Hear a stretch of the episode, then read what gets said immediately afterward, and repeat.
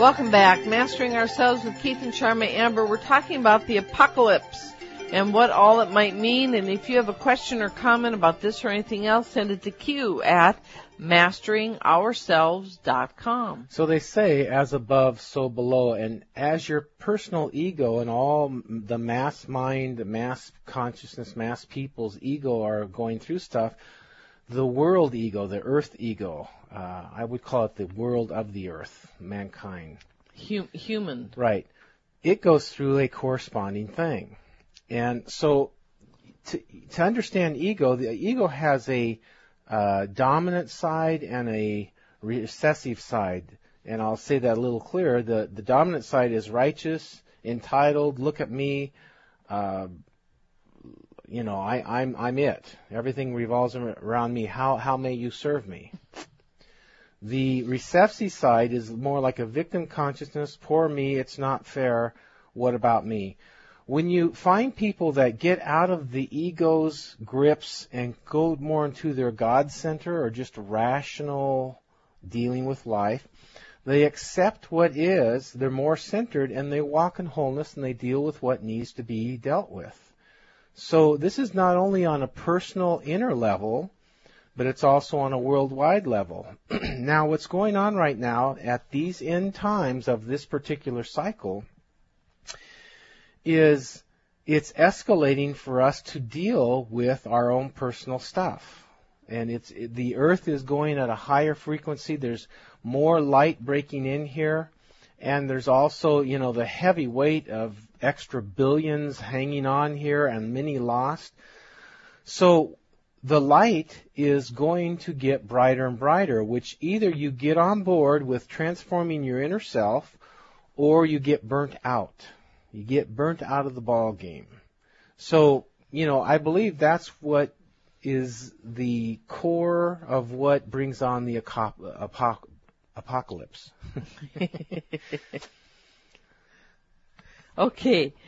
I also wanted to go back and make an additional comment about the Left Behind series where the, the group of fundamentalists are, fundamentalist Christians are saying, you're either Christian or you're going to hell. And I would just like to say one name in response to that. The Dalai Lama. It is very, it's very, you cheater.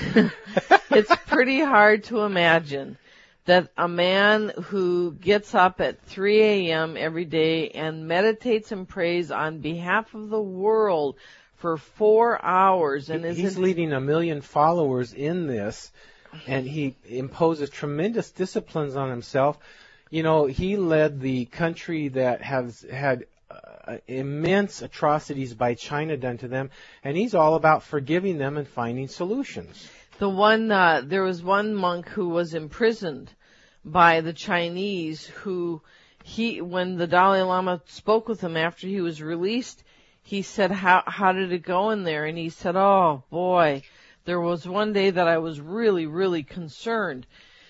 What happened, he said, I almost lost my compassion for my tormentors. Oh.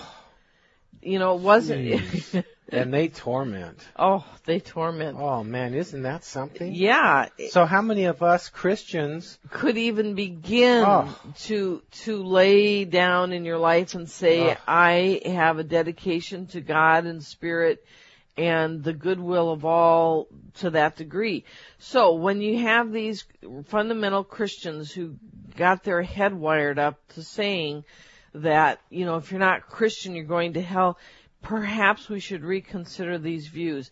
I would also like to say an additional thing about Islam. We have come to understand that, you know, the fundamentals, uh, fundamentalists of Islam are the Antichrist. Well, this doesn't mean that every Muslim and every Islam person is a bad person. This means that there's a radical part of this religion that's a big, big problem that needs to be dealt with. So, you know, when you start getting into a balance in these realms, you don't hold Christian is all good and Islam all bad or anything all good or all bad. You take the individual thing and assess it and you can't just rule out uh, entire religions. I mean, geez, what are we thinking right. when we do that? That's, That's crazy. It's insane. I've seen holy people in all kinds of walks of life, and Muslim too.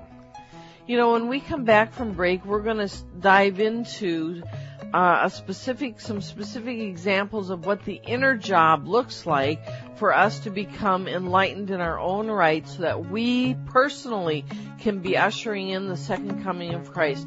You're listening to Mastering Ourselves with Keith and Charmaine Amber. We are a place to find sound answers to life's tough questions.